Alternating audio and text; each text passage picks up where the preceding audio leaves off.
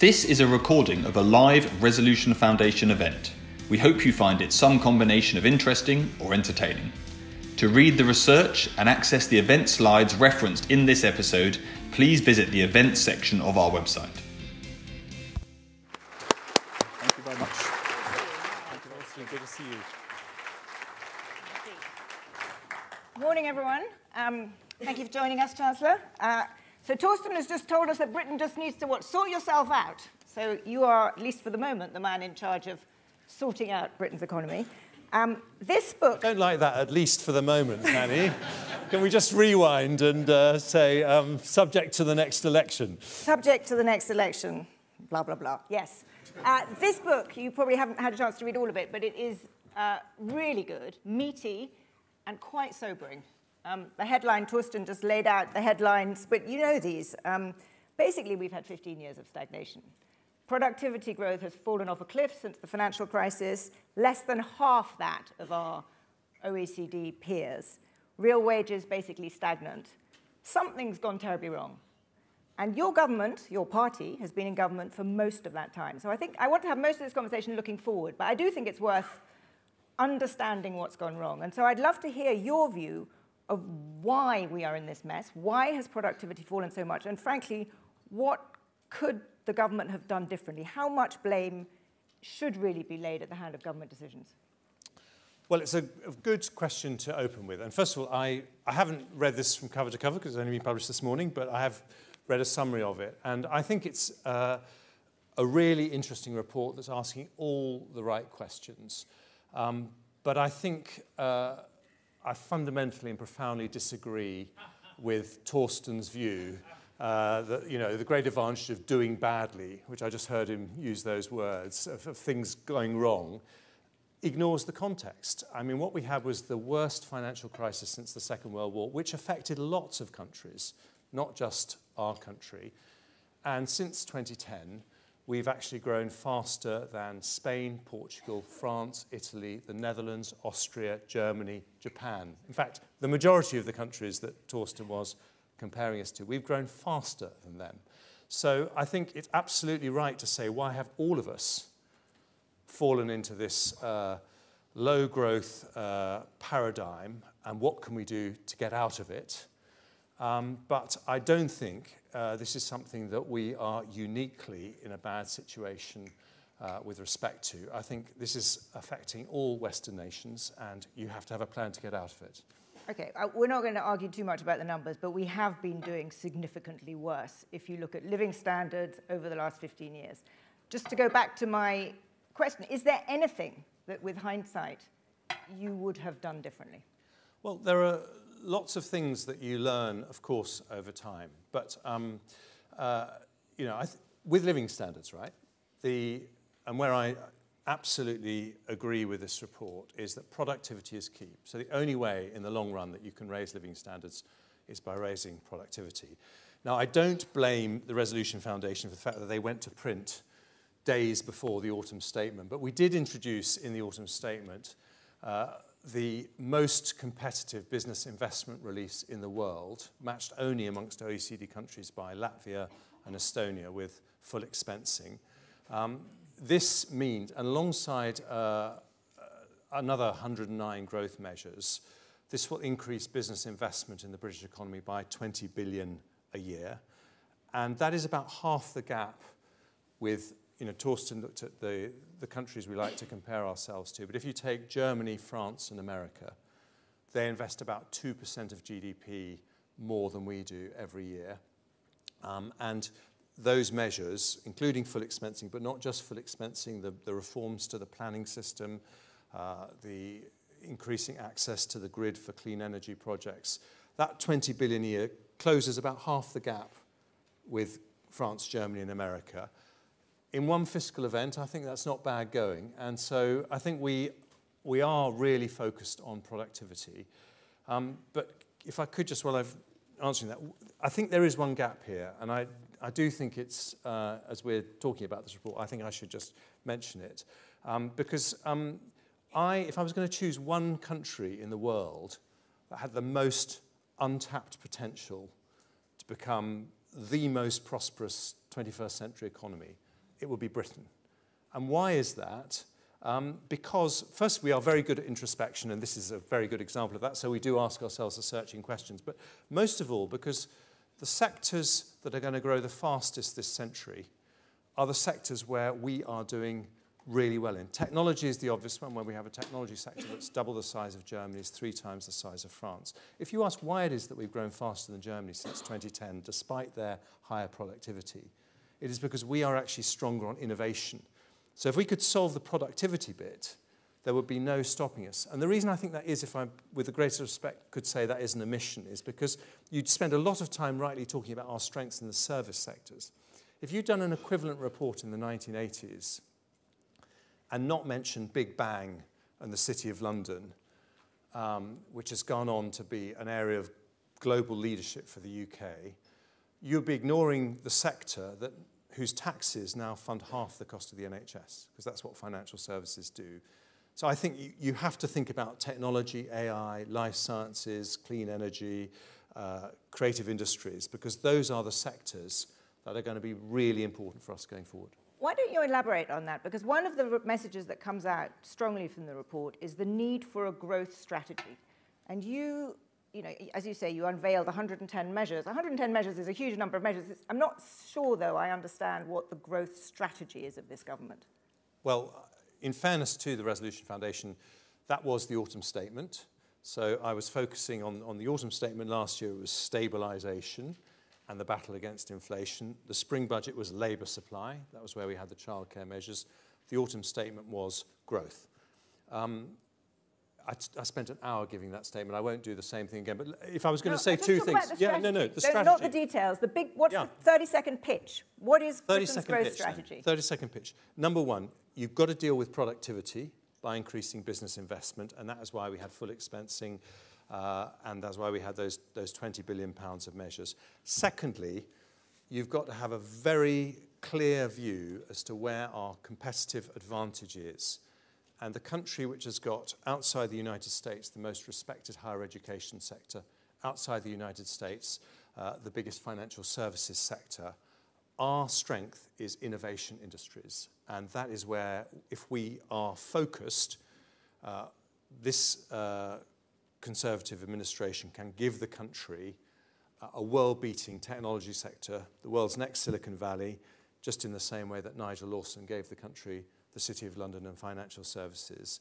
And so that is, I think, you put those two things together, and I think you've got, and by the way, I should add into productivity, it's not just business investment, it's also skills, which is why the Prime Minister's plan for teaching people maths to 18 is really important because, you know, 15% of our school leavers leave school without the necessary maths skills. It's only 8% in Singapore. We need to close that gap. So I think you would find a lot of commonality with what you've just laid out in the report.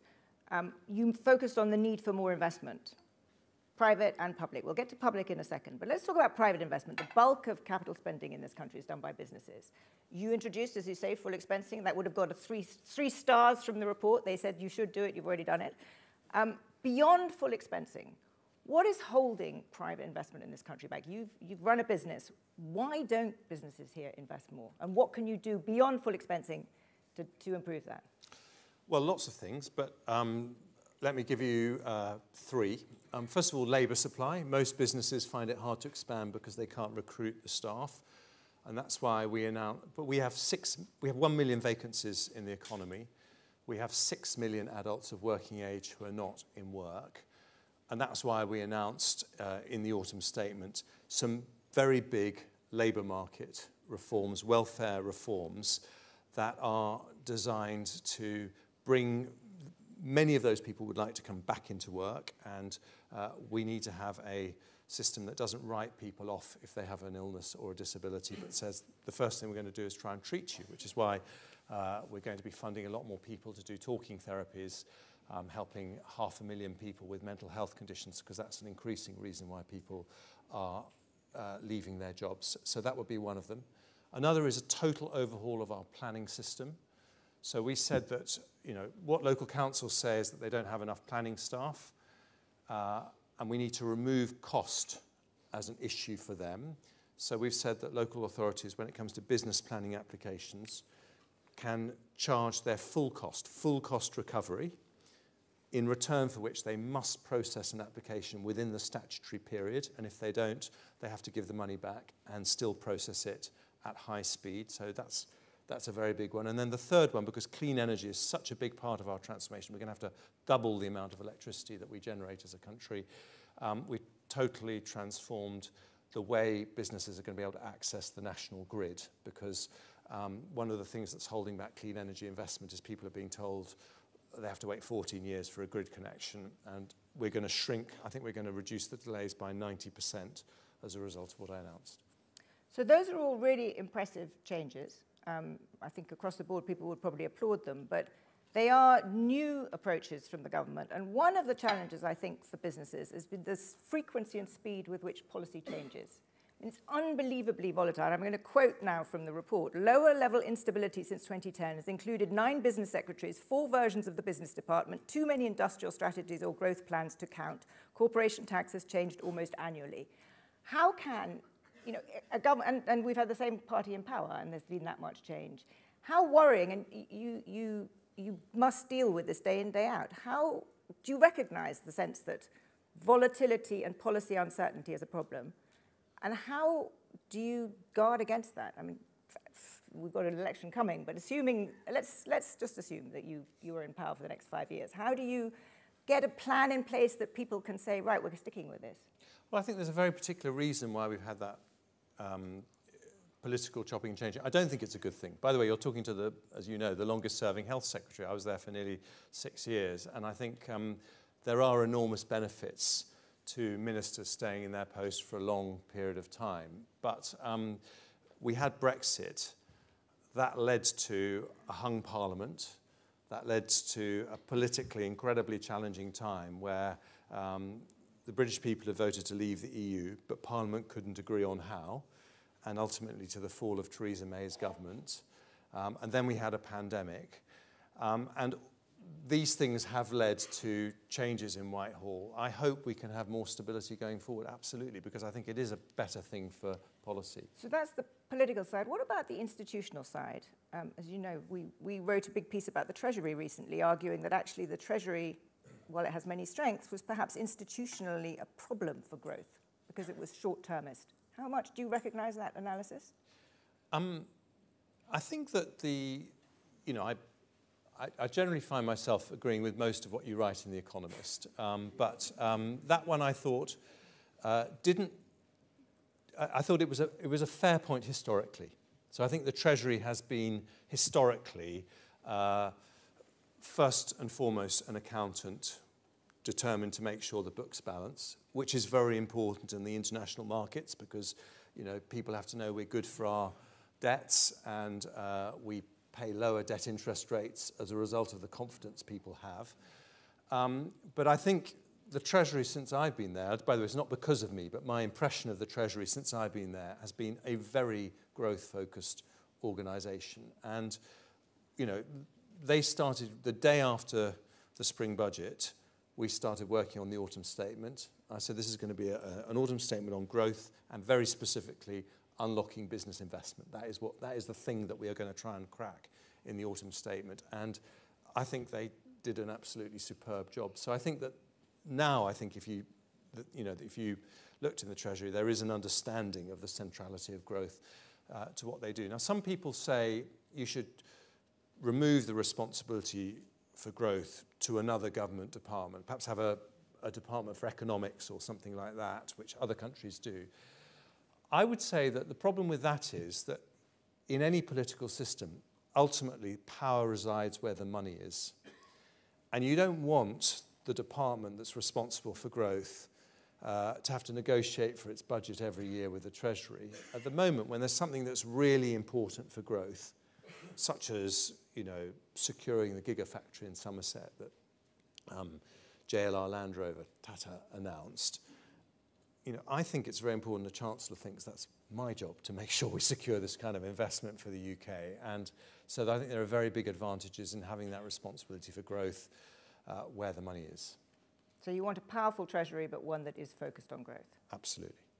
What about then public investment? And this, this is a, a gathering of largely economists, so they won't mind me focusing so much on investment because, as the report says, it's completely integral. And public investment, 20% of total investment, the report says public investment should increase dramatically towards the 3% of GDP they're saying should become the norm. If you look, and I, you know, the only thing we have to go on for your plans for the next five years were you to have them would be the autumn statement. And if you look there, you actually have real public investment declining. Is it sensible to have declining public investment? Um, I don't think you want declining public investment.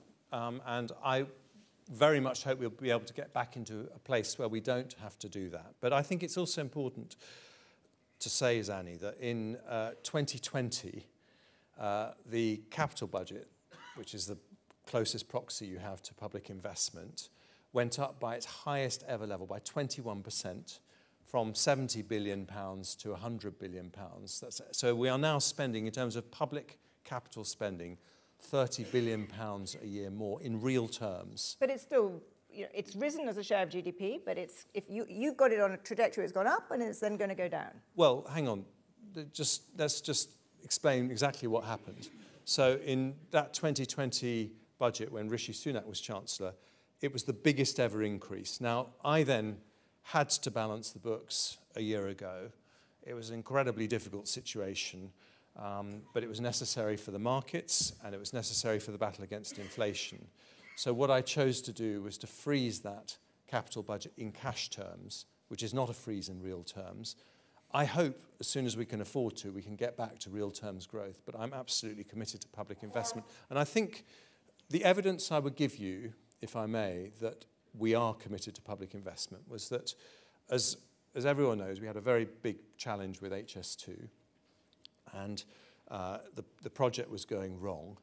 Now, I think in previous eras, if the Treasury had lived up to what you were describing in the article about it in The Economist, we would have clawed that money back to help balance the books in other areas.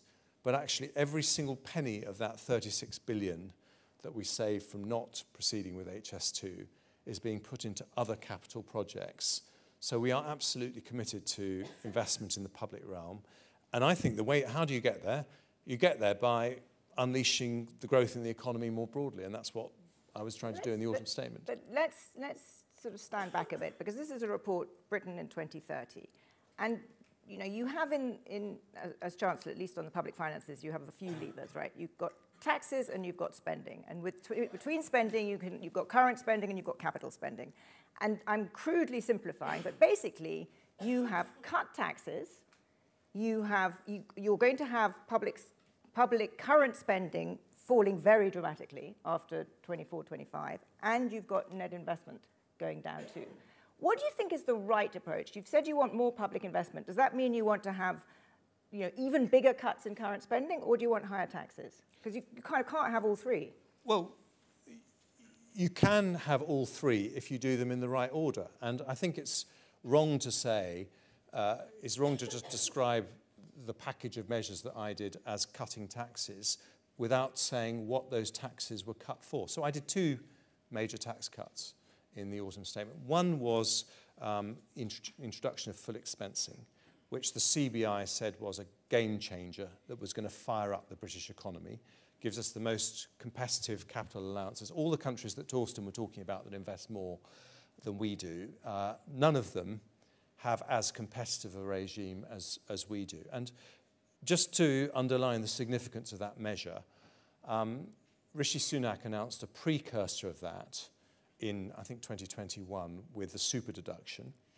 Uh, I then continued it with uh, temporary full expensing for three years in the spring budget. It's now permanent full expensing.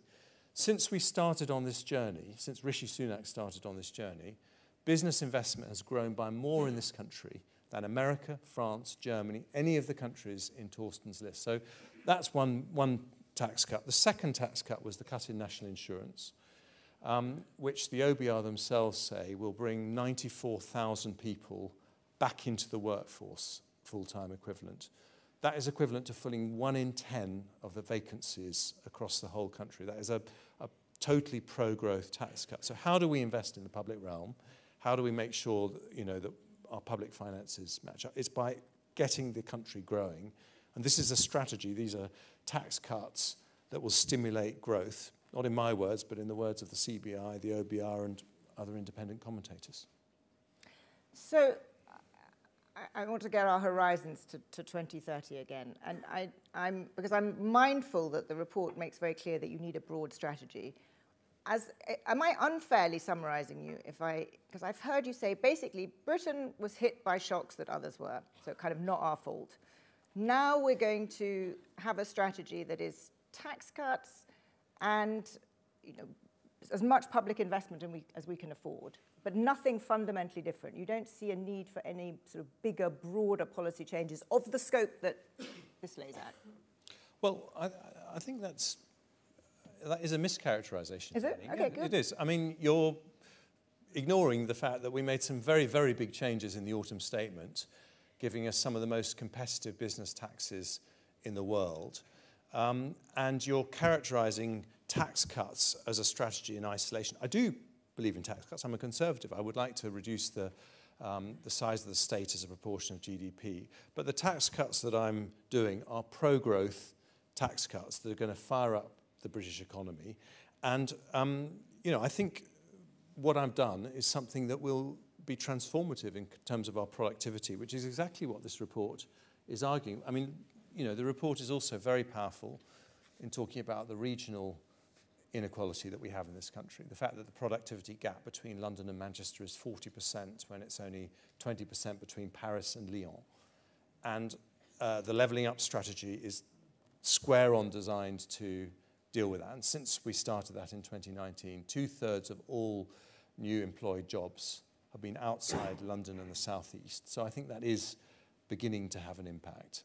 Um, but I are there more things we can do? Absolutely. I think in every fiscal event I've done, I've demonstrated that I'm prepared to do big new things, whether, it was, whether it's the childcare measures in the spring budget or full expensing in, in this budget, that will help transform our growth prospects. Just a couple more questions from me and then questions from you. So do get ready because there are people wandering around with, with microphones. One on planning. You, you laid out some very ambitious planning reforms in, in the autumn statement. You've, you've said very clearly that you think that's an important part of uh, faster growth. But your party seems to be kind of increasingly opposed both to whether it's new pylons or solar farms or indeed house building. I mean, how do you, can you credibly say the Conservative Party is the party of growth, given those factors? Well, every party has to um, manage its own parliamentary party sometimes getting through measures that are not popular. But look at our track record. In, in the last year for which we have um, house building numbers, which is uh, the year before, well, it's the year ending March uh, 22, uh, we had more new homes completed than in any single year under the previous Labour government. So we have seen a big increase. But what we've also seen over the last five to seven years is increasingly strong environmental protections. And we have got to find a way of getting the balance right between those two. And so we will continue to find ways to reform the planning system. Uh, we are going to see more, um, you know, more clean energy projects in our natural landscapes if we're going to double the amount of electricity we generate. That's a choice that we make as a country, but it's the right thing to do uh, for the planet as well as for the economy. So we are going to see some changes. Um, but I think that, um, you know, what I would say is the planning measures that we announced in the autumn statement alone are going to unlock £9 billion pounds of annual additional investment. Uh, so I think they were very significant one more complete different track benefits. One of the powerful messages of this report is that it is the combination of slow productivity growth and high inequality. And one of the things that has clearly really hit incomes at the bottom of the income distribution have been the changes in benefits that have come over the last 12 years. Do you think, would you agree with the report in, in arguing that there needs to be a fundamental change there for this to be inclusive growth? I totally agree that it needs to be inclusive growth. But, um, and I haven't read the specific bits in that report. I, I would say this though about um, what has actually happened. If you look at the which part of which group, group of people in the economy have seen their post-tax real incomes grow the most since 2010. It's not the people at the top. Um, it's not the people at the very bottom. It is the people who are working full time on the national living wage. They have seen the threshold at which they start to pay tax or national insurance double. They have seen the national living wage go up massively, and it's gone up again in the autumn statement. Uh, that group of people has actually seen their post tax real income increase by 30% since 2010. It's a huge increase. And why is that? Because we want to incentivize people to get back into work, those 6 million adults who are not working. And in terms of the poverty impact, the people in absolute poverty after housing costs has gone down uh, since 2010 by 1.7 million people, including 400,000 children. Um, and that is because we have reduced workless households. So I think they're all connected. I do passionately think we, we need to be an inclusive society in which everyone has a share in growth. But if you look at some of the uh, societies that are often characterized as being more equal than us, somewhere like the Netherlands, for example, um, they actually have lower inactivity rates, higher employment rates. If we had the same number of women in work as they have in Holland relative to the size of population, we would have 2 million more people in work in the UK. So we would have filled every vacancy in the economy twice over.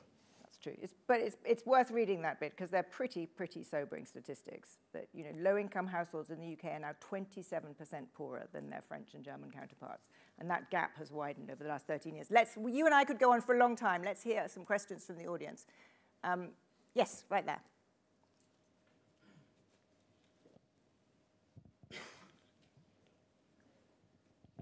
Thank you very much. Uh, Jack Gamble, uh, Director of the Campaign for the Arts. Um, Chancellor, the Resolution Foundation's report today agrees with the government that the creative and cultural industries are a main uh, growth area of, of potential for the UK economy. And the report says that the UK's creative strengths can be traced to cultural openness, high quality creative education, and the role that public service broadcasting via both the BBC and Channel 4 has in shaping the market. Our research has found that uh, there have been declines of 47% at GCSE and 29% at A level in creative subjects in England. And I notice in the news today there's talk of potentially further reductions in the funding of the BBC. My question to you is you've said that you want to get growth up first to get public uh, investment up second. But are you not concerned that these real declines, including in public investment, might actually be draining the fuel out of one of our key economic engines? Um, I, first of all, I totally agree with the report that our innate creativity is why the creative industry is one of the five sectors that I've identified as being an area of national competitive comparative advantage. Um, and it, it's interesting, we have, in the last decade, we've become the largest film and TV production centre in Europe. In fact, we may have already been that, but we've extended our lead over other European countries. And film and TV production in the last uh, four years, I don't think there's any evidence of what you said because actually our studio space has gone up by two thirds. Netflix alone has spent six billion pounds in the UK, um, and we have uh, attracted those industries here because of uh, very generous tax reliefs but they can see that they can source the skills they need to, you know, to make Barbie or Oppenheimer, both of which are made here. They can source those here.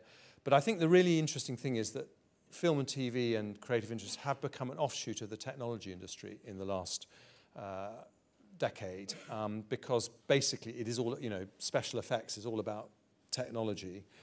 And what you get in the UK is the tech skills and also the creativity come together, you've got a combination of Hollywood and Silicon Valley, which is absolutely incredible. So um, we are absolutely backing them. I would never be complacent about skills. There's always more we can do, and I couldn't agree with you more about public service broadcasting being central to what makes the UK attractive. Thank you. Let's go uh, somewhere in the back there. Yes, come to you. Hi, I'm Juliet from Christians Against Poverty.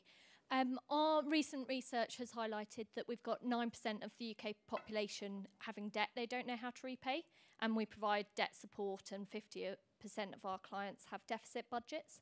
So just wondering kind of what um, support you're considering, which would help people uh, in emergency crisis situations now to make sure that we don't end up with a debt crisis next. I think a couple of things. First of all, um, we're very concerned about people with mortgages as interest rates have gone up, ending up not being able to pay their mortgages. So I, I organised something called the Mortgage Charter, which 90% of lenders have signed, or 90% of the market by volume has signed up to, which does things like uh, guarantee that people will be given a year's grace before any repossession proceedings happen, um, enables people to move to a best possible deal at the last moment.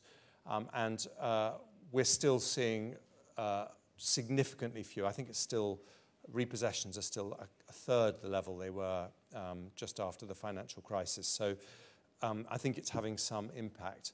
But I think the other thing any chancellor has to do in a, in a fiscal event is ask what direct levers you have. So one of the things that we did at the autumn statement was uh, increase the local housing allowance, which is basically going to be an 800 pounds uh, grant to 1.4 million households because we know rents going up is one of the biggest pressures on poorer households. So I think it's a balance of things.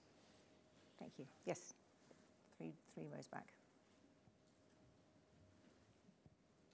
Paul Swinney from the think tank Centre for Cities. Um, Chancellor, you said that we uh, have a real specialism in, in innovative industries, uh, but have a productivity uh, problem. My view would be that it's those innovative industries that are meant to push productivity on, So just wondering what your diagnosis is between the disconnect between specialised in these cutting edge uh, sectors and yet still having a productivity problem. Um, well, I think there'll be lots of economists here who have studied what the definition of productivity is um, uh, and will be more knowledgeable than I am about it. But I think my understanding on what drives productivity is it's, it's a combination of human capital, things like skills, which is why it's so important that we invest in our education system and why it's such a positive thing that educational standards are going up. It's a combination of business investment, whereas Torsten was telling you earlier, we have traditionally lagged, and that's what the autumn statement measures were all about. Um, it's to do with regional disparities, which is why the levelling up uh, agenda is, is so important. Um, and it's also to do with this thing called total factor productivity, which includes things like your ability to innovate. Um, and I think that uh, we are very strong on that bit. We've been weaker on the capital investment side. And for, for a long time, our education side, we've been very good on the sort of university educated half of school leavers, less good on the school leavers who don't go to university. And I think that is now really changing. I think we've got time for a couple more. So, yes, lady there, four rows back. Five rows back, yeah, there, two. Yeah. Frances Coppola, independent economist. Um, really a follow on from the last question, I wanted to ask about productivity. Um, much of the rhetoric that we've heard has been about getting more people into work, but I would like to remind you that getting more people into work is not the same as increasing productivity. Um, so my question would be, given that your the two particular um, policies you've highlighted in your discourse has been full expensing, absolutely, that's a good policy, and a cut to national insurance to get more people into work. What are your strategies for raising productivity rather than just increasing the size of the workforce? Well, um, the, the, two are connected, but um, you know, 94,000 more, the workforce, the national workforce will increase by 94,000 as a result of the national insurance cut, which, as I say, is about one in 10 of all vacancies. Um, and how do we make sure that those people are able to work productively? It's by incentivizing their employers to invest more in capital, plant, machinery, IT systems, so that each individual worker is generating more output. Germany has productivity 15% higher than us. So at the moment, uh, broadly speaking, it takes Germans four days, what it takes a Brit five days to work. That isn't because Germans work longer hours or work harder. It's because, uh, by and large, German workers have more capital wrapped around them, more machinery, more plant, more automation, which means that they have higher productivity. So that's why um, introducing capital allowances, full expensing, that is more generous than Germany's, is the way that we're going to see more investment alongside reforms to the planning system and other measures. So you need to do them, the two together. One more question. Yes, gentleman there, the turquoise sweater.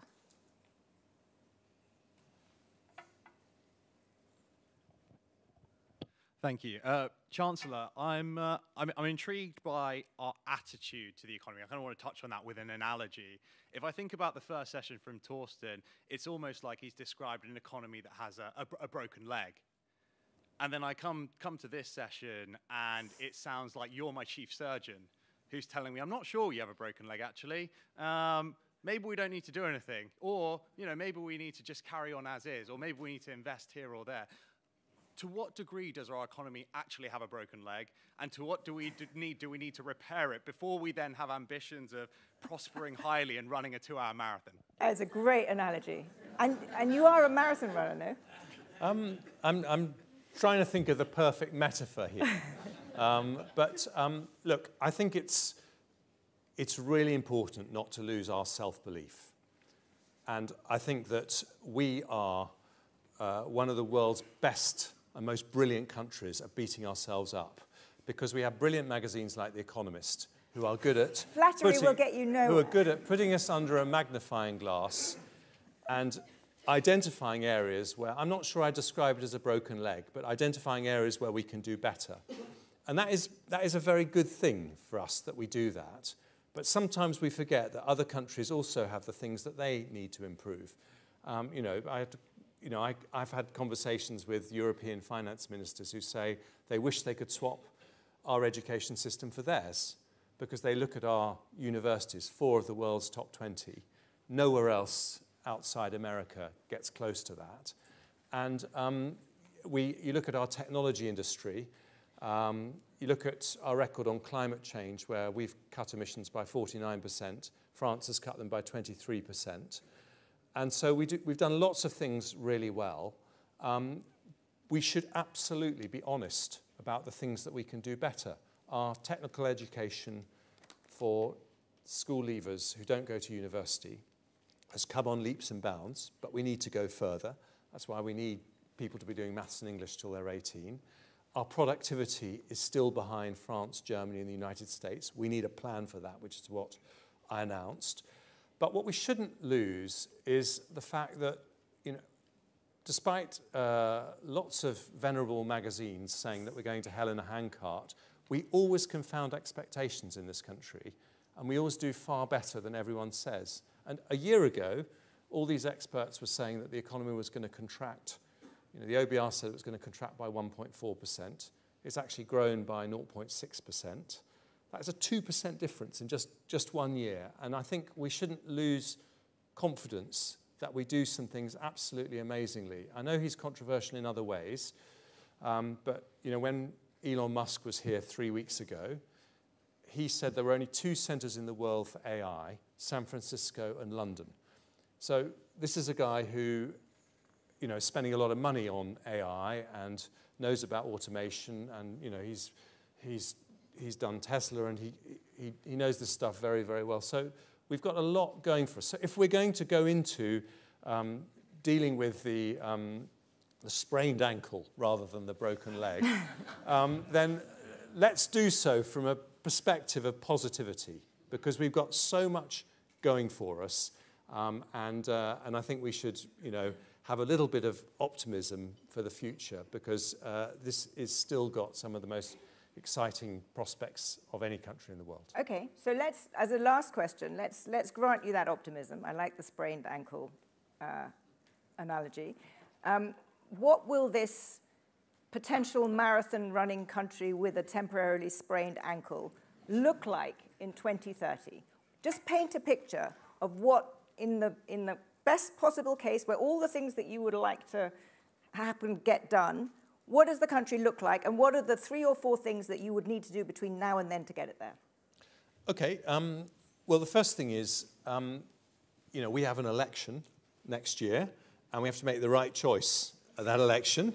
And, um, and it's interesting because one of the things that you you tried to suggest I was saying, I know you don't really think I was saying it, Zanny, but it was a nice try, was that uh, I was trying to say it's fine to do more of the same. Absolutely not. We're making really big changes.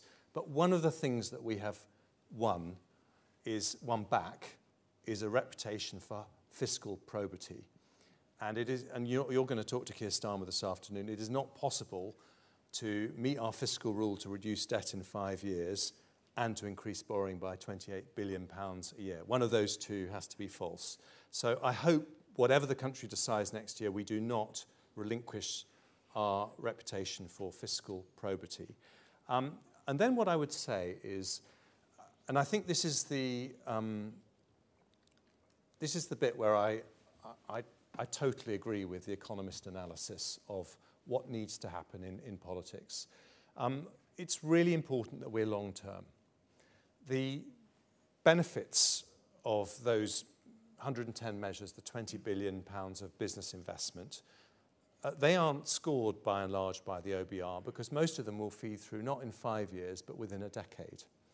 Uh, the full expensing will increase uh, by about 14 billion, the investment in the next five years. But the real benefits will be because uh, you know, companies like Toyota and Nissan say they want to build plants here because they can see the benefits in the medium and long term, 10, 20 years' time.